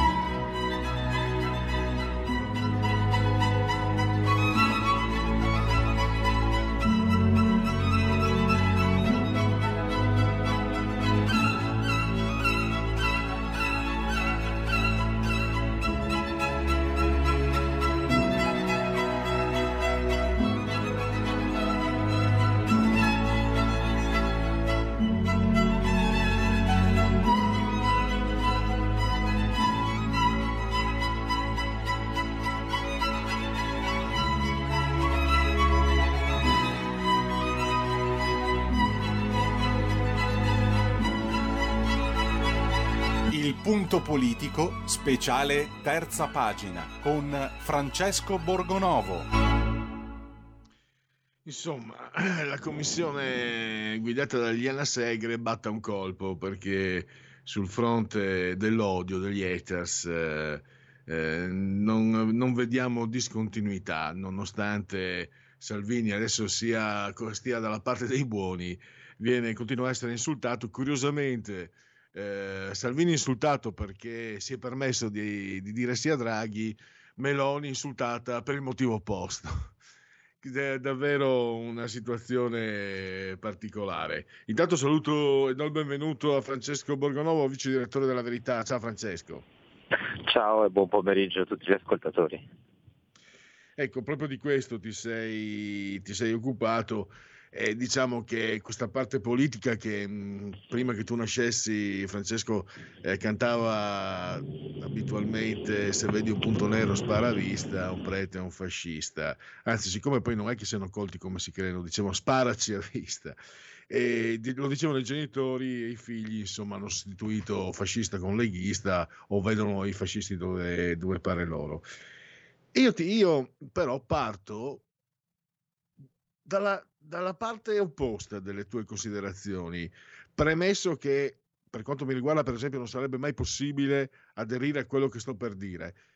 E se li ignorassimo e se facessimo come se loro non ci fossero, se non dessimo peso ai loro insulti, alle loro falsità, alle loro ingiustizie e ci concentrassimo solo sulle cose eh, da fare, è impossibile, me ne rendo conto, ma te lo offro come spunto di riflessione. Guarda, sarebbe la soluzione ideale questa. Il problema qual è? Che poi questi personaggi hanno potere, hanno potere a livello mediatico e, e questo sistema mediatico non, non, si scalfisce così. Se stare zitti, stare in silenzio di fatto vuol dire poi lasciarli come dire, lasciarli spadroneggiare, no? e, e, questo è il punto, cioè se ci fosse, non ci fosse un giornalismo così schierato, una stampa così schierata, si potrebbe anche lasciar perdere certe cose che si leggono, no? il problema è che poi eh, agli elettori e alla popolazione viene data un'immagine falsata, no? si descrivono sempre queste, queste cose che influenzano l'opinione pubblica e non riportano eh, il quadro oggettivo o comunque non riportano tutte le posizioni perché eh, io ieri mentre scrivevo non potevo immaginare che cosa sarebbe uscito oggi, oggi permetto di dire ho avuto la conferma di aver ragione quando ho letto su Repubblica l'articolo di Francesco Merlo No, cioè, eh, leggiamo quello che, che, scrive oggi e la cosa incredibile mi sembra questa, cioè, dopo che il Presidente della Repubblica dice eh, tutte le forze insieme, mettete da parte no, le polemiche, bisogna fare uno, uno, sforzo per il Paese, dopo che eh, abbiamo sentito dire che non c'erano preclusioni, che bisognava passare tutti dalla, dalla parte appunto del nuovo Messia e leggiamo lo stesso degli insulti a eh, un partito che ci passa, che comunque pur con tutti i distinguo, con tutte le precauzioni sceglie di appoggiare il governo nascente eppure non va bene lo stesso. Cioè io, eh, questo è il punto, sono cose che a un certo punto non si possono ignorare secondo me. Beh, mi ricordo Merlo anni fa in un'intervista a Elsa Fornero eh, quando Salvini era andato con un banchetto, era nel paese dove aveva una residenza l'ex ministro, e, Savia, eh, scusa, Merlo, eh, nel, nell'intervista, lui dice, e mi stupisco che c'erano anche delle, diciamo, delle, mh, mm, dei, dei poliziotti, insomma, no? Per l'ordine pubblico. E mi stupisco che le forze dell'ordine non siano intervenute eh, direttamente con la forza fisica, insomma, prendendo a pugni, lui voleva che i poliziotti prendessero a pugni eh, Salvini perché contestava Elsa Fornero. E questi sono, questi sono costoro, evidentemente. E... Beh, ma leggiamo, Stavo... anche analisi... Prego, leggiamo anche di analisi di gente in questi giorni che vorrebbe eh, a questo punto cioè, sospendere direttamente la democrazia, cioè, si sentono cose eh, nelle televisioni, sui giornali in questi giorni che sono incredibili, no? eh, perché poi eh, adesso dire, di fronte a, all'avvento di, di, Draghi c'è anche chi dice vabbè ma lasciamo da parte la politica, lasciamo da parte tutto, eh, facciamo decidere ai tecnici e poi però... No, è andato via l'audio. Non sento più Francesco Borgonovo. Vediamo di ripristinare il collegamento. Benissimo, allora andiamo intanto a vedere se ci sono altri aggiornamenti. Draghi ai partiti, no flat tax e priorità ai prof nei vaccini. 5 Stelle chiederemo qual è il perimetro della maggioranza. Zingaretti, no veti ma alternativi alla Lega. Berlusconi guida la delegazione Forza Italia. E qui vedete, insomma, la maliziosità subito. Ecco, Draghi ha detto no alla flat tax. È ancora con noi Francesco Borgonovo. Ah, ecco, prego Francesco. No, no, niente, stavo dicendo appunto quello che stavo venendo dietro al tuo discorso, no? che poi eh, anche in questa situazione, anche chi dice eh, scelgo di avere una posizione nell'interesse del paese, vado addirittura potenzialmente contro anche i miei interessi mi metto a disposizione, però poi viene attaccato, attaccato lo stesso. Eh, ho sentito che stavi riportando questa notizia no, alla flat tax e già non mi pare un bellissimo segnale. Eh, comunque vedremo anche qui come si evolverà la situazione. Sì, mm, diciamo la fonte proprio Repubblica, no? E diciamo che si capisce, insomma, non occorre neanche fare di mestiere giornalisti, basta essere eh, lettori appena appena un po' attenti, evidentemente i lettori di Repubblica non lo sono, visto che si bevono tutto quello che viene propinato loro, per capire che chiaramente si, voglio, si porgono le notizie in un certo, insomma, nel verso che fa comodo a, chi ha la proprietà del, eh, al padrone, insomma, si attacca al carro dove vuole il padrone, come al solito. Tra l'altro, un altro, un altro punto, eh, parlavamo di odio, nei giorni scorsi, ti dico, personalmente queste sono cose che, mh, quelle che adesso ti riporto, non sono cose nemmeno, secondo me, degne di considerazione, però dall'altra parte invece sì, cioè eh, un, un, personaggio di sinistra ha pubblicato, non so se Twitter o Facebook, l'immagine di Matteo Salvini al posto di Aldo Moro, no? ucciso dalle Brigate Rosse come Aldo Moro. No, stavo pensando se qualcuno avesse accostato Zingaretti a Matteotti sarebbe venuto giù il, il finibondo anche perché politicamente io ho letto qualcosa di Matteotti, accostare Matteotti a, a Zingaretti, giuro che sono convinto che Matteotti venga giù dal, dal cielo e, e, si incazzi, e, si incazzi, di brutto per essere paragonato a Zingaretti. Lo dico sorridendo, ma è così, insomma. Perché no, se non altro perché Zingaretti è ancora vivo. Eh, c'è, questa, c'è, questa, c'è questa piccola c'è questa piccola differenza, ma eh, il, il, problema è lì, cioè io vedo anche, per, senza andare sulle, sulle BR, queste altre cose decisamente sgradevoli, eh, le abbiamo già viste eh, in passato, eh, vedo anche in queste ore, cioè, c'è chi posta so, foto della Meloni eh, indicando un certo tipo di trucco dicendo ma come è possibile sia truccata così, cioè, questo fosse fatto dall'altra parte diventerebbe immediatamente un'offesa, body shaming, eh, tutta una serie di, di altre polemiche, no? E invece qui va sempre bene, cioè perché il punto è sempre quello che, che dicevi tu all'inizio, no? se vedo un punto nero invece di andare dall'estetista come dovrei andare, no? eh, sparo.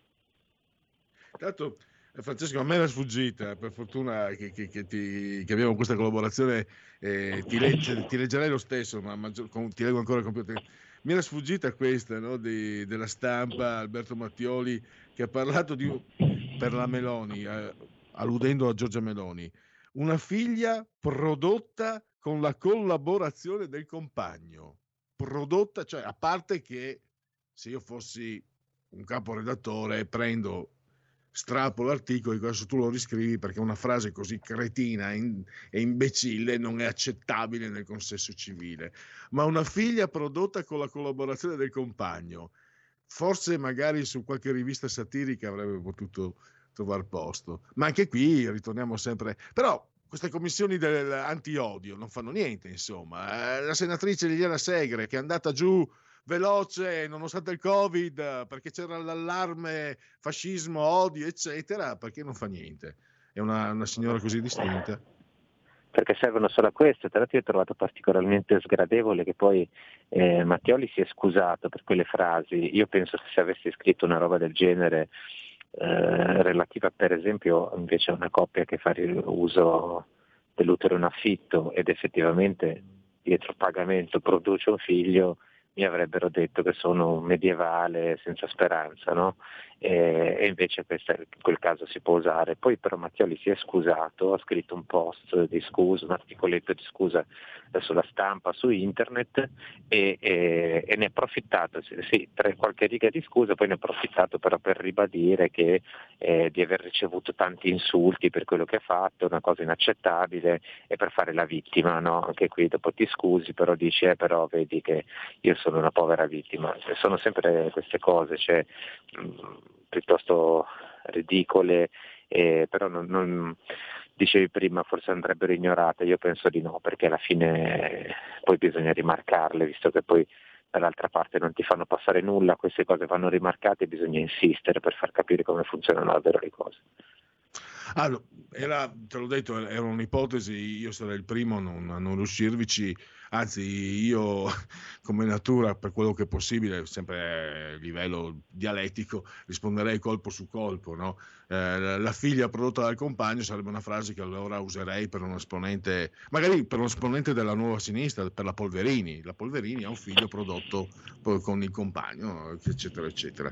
E co- per chiudere, eh, Francesco, comunque questo fuoco di fila allora, appartiene sicuramente all'antropologia della sinistra che eh, non accetta il diverso, politicamente parlando, non lo accetta nella maniera più assoluta, però è anche strategico perché eh, si capisce insomma che si vuole impedire alla Lega di rientrare nel centro della scena e di allargare i confini no? del panorama di centrodestra. Adesso magari semplifico troppo, ma una Lega con Draghi diventa più, diciamo, eh, potabile, commestibile a Bruxelles, meno sovranista, più spostata al centro, Giorgia Meloni che mantiene certe posizioni magari di una destra più tradizionalista, che insieme formano un panorama conservatore piuttosto interessante.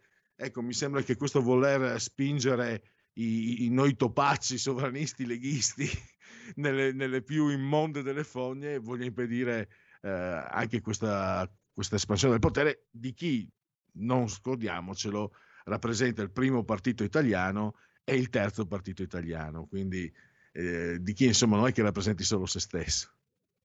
Addirittura il primo e il secondo, visti se dovessimo andare a votare. Ma guarda, io penso che però... Sì, probabilmente, pre... probabilmente sì. Io penso che sia tutto precedente, sai, in realtà, cioè non c'è nemmeno questo, non fanno nemmeno queste lucubrazioni che facciamo noi, dire ma in questo momento, cioè è a prescindere, capito? È proprio più basica la cosa, cioè è, avviene a prescindere, qualunque cosa, adesso è fatto, l'ho dimostrato, cioè attaccano le persone, una fa una cosa, una fa il contrario e vengono attaccati comunque, no? Cioè, quindi e questo è il punto, l'attacco è a prescindere, a prescindere da qualunque ragionamento, da qualunque circostanza, cioè non va bene, punto. punto. Cioè quello che fai non va bene non perché eh, non valutano le idee, no? Anche le idee, cioè, se, se pure uno dicesse domani sì, mi iscrivo al Partito Democratico no? non andrebbe bene lo stesso perché c'è l'antropologia no? che, che eh, populista, sovranista, quello che è che non va bene. E, e questa è la cosa veramente eh, ripugnante di tutta questa faccenda, che non c'è nemmeno una valutazione politica, c'è solo una valutazione umana e antropologica e questo che secondo me rende questo tipo di discorsi effettivamente razzisti, perché qui non stiamo parlando di un giudizio sulle posizioni politiche, ma stiamo parlando di un giudizio sull'antropologia e questo è, a mio parere, una forma di razzismo. Allora, chiudiamo questo collegamento per oggi con Francesco Borgonovo. Grazie ancora Francesco e a risentirci a domani. Grazie, grazie a tutti, a domani. La verità è che sono cattivo, ma questo cambierà. Io cambierò. È l'ultima volta che faccio cose come questa. Metto la testa a posto, vado avanti, rigo dritto, scelgo la vita. Già adesso non vedo l'ora. Diventerò esattamente come voi. Il lavoro, la famiglia, il maxi televisore del cazzo, la lavatrice, la macchina, il CD e l'apriscatole elettrico.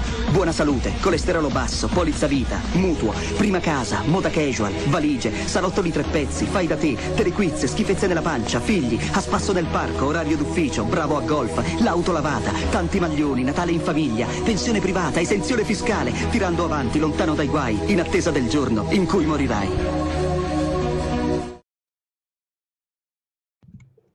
Dunque, dunque, scusate, ma è arrivato, è arrivato la fattina, eccolo qua, era sparito. Mi è mai capitato, spariscono le cose sotto gli occhi. Genetriaci, ricorrenze, commemorazioni. Oh, davanti agli occhi ed è sparito ed è andato a posizionarsi dietro altri fogli. Io non capisco queste diavole. Questi sono i progressisti, i portatori del pensiero politicamente corretto che vogliono boicottare RPL, la vostra voce, la vostra radio, chi si abbona a RPL che ha portato cent'anni, meditate gente, meditate. Genetriaci, commemorazioni, ricorrenze del vigesimo primo, un vigesimo giorno di piovoso mese del calendario repubblicano, mentre per i gregoriani di giorni alla fine ne mancano 325, memento mori, per tutti è un eh, 9 di febbraio, martedì, martes, eh, anno domini 2021. Dunque, ecco qua, si parlava di, di, di Veneto, il doge Francesco Loredan. Ecco il socialista Pietro Nenni che disse, attenzione, che insomma lo Stato italiano è forte coi deboli e debole coi forti. Poi abbiamo un fumettista, celebre fumettista italiano un po' di anni fa, eh, il suo Pecos Bill, so che negli anni 50 faceva furori, anche forse negli anni 60, è stato l'autore di un uh, numero celebre, celeberrimo, più volte anche ristampato, eh, L'inferno di Topolino, perché lui era anche autore Disney, Guido Martina. Poi abbiamo uh, Copacabana, Banana Split, ovvero Carmen Miranda. È stato pallone d'oro nel calcio nel 1962, un campione cecoslovacco, Joseph Masopust. E poi uno stilista di origini siciliane, Loris Azzarò, perché lo pronunciavano tutti alla francese, non ho mai capito però. Eh, l'ho pronunciato anch'io, adesso mi rendo conto, alla francese. Eh, ottimo il profumo, Lazzaro, mamma mia. Poi Joe Pesci, attore, tre nomination, un Oscar e il Tommy DeVito di quei bravi ragazzi, ma memorabile anche la sua interpretazione, secondo me, in Casino di Martin Scorsese. Poi uno degli ultimi film recitati da Robert De Niro, era il 95-96, credo, dopo, ma uno peggio dell'altro, quelli, quelli di De Niro. Stiglitz, economista, Joseph Stiglitz, eh, premio Nobel.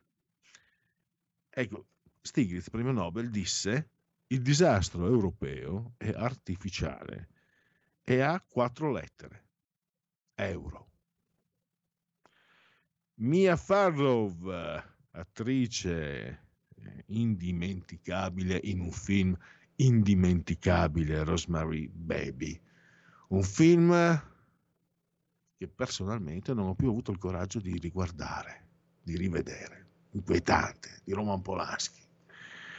Poi ehm, Mani pulite elvetiche, la magistrata Carla Del Ponte. E poi eccoci, si parlava la settimana scorsa proprio con uh, Federico, uh, Vito Antuofermo, che era inizialmente italo nato in Italia, poi naturalizzato americano e poi tornato a essere di nuovo italiano, se non sbaglio la prima volta che vince il titolo di campione del mondo, pesi credo medi o medio massimi, è ancora americano, ma poi lui vuole essere italiano, è pugliese di origine ed è memorabile un suo incontro, lui era campione in carica contro Marvin Hagler, eh, alla fine fu pareggio e quindi Antofermo eh, mantenne il titolo. Marvin Hagler esibì i colpi più micidiali, Marvin Hagler è stato uno dei più grandi eh, pugili che abbia mai potuto che abbia mai avuto modo di vedere, ma non riuscì a scalfire, sembrava veramente il film Rocky. Non andava giù, le prendeva tante, ma anche reagiva poi, quando poteva menava Vito Antofermo ma ne ha prese tante, ma con una stoicità davvero eroica, eh, epica, epica. E poi la box, se ne è parlato proprio anche la scorsa settimana con Francesco Borgonovo, parlando di, del Catherine Down, la scrittrice giornalista scomparsa nel 2016, di cui il libro sulla box è stata Dispacci dal mondo della box eh, che è uscito in questi giorni. E poi era uno degli stranieri dell'Udinese approdato in Serie A nel 1980, eh, perché lui era trevigiano. Lui è eh, Delio Tesser, che è allenatore del Pordenone Serie B adesso.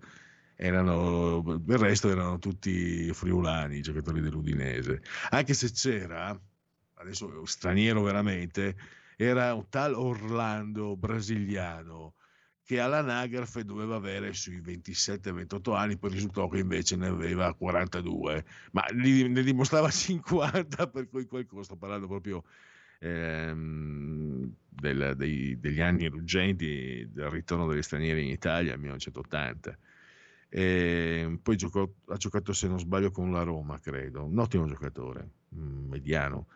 E poi la super eh, modella Amber Valletta, quindi chiudiamo con la bellezza muliebre, cioè chiudiamo in bellezza tra due minuti la chiusura, anche meno.